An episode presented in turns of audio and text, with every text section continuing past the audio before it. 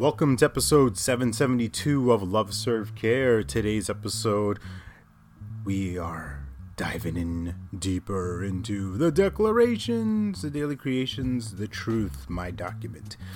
And this is the last part that I talk about my kids, I reference them, but really can apply to anything to you, the listener, to people that I meet and interact with on a daily basis, anywhere I go, right? Because everywhere I go, I'm there.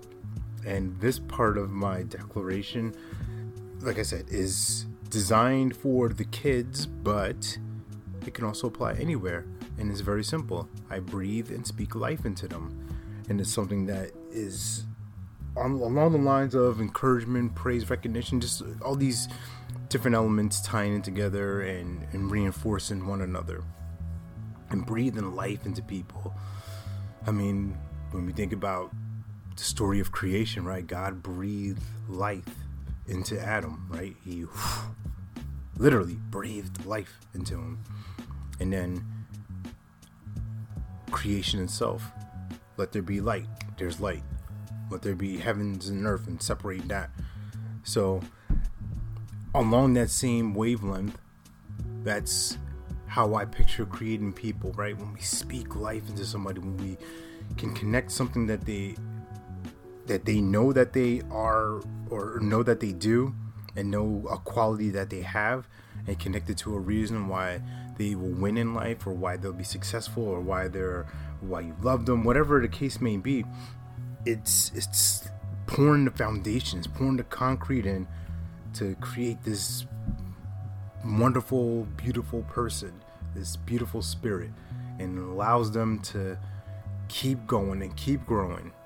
So breathing life and speaking life. I mean, this is something that's could be a potential challenge right now as we get ready for Christmas and you know tomorrow or the next day, whatever.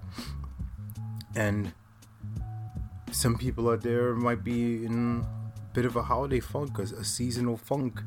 It's wintertime, it's dark, it's gloomy, not really in the mood. It's cold, it's chilly. I don't want to be here. I don't want to do things.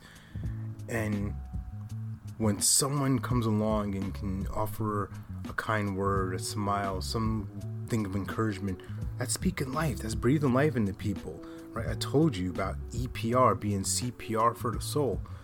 When you raise somebody up, when you're aligned with somebody, you acknowledge them and encourage them. Wow, th- that can carry somebody through what they may have thought was the toughest day or this toughest moment.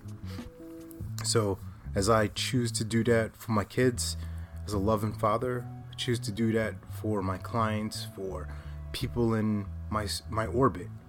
I'm just loving you.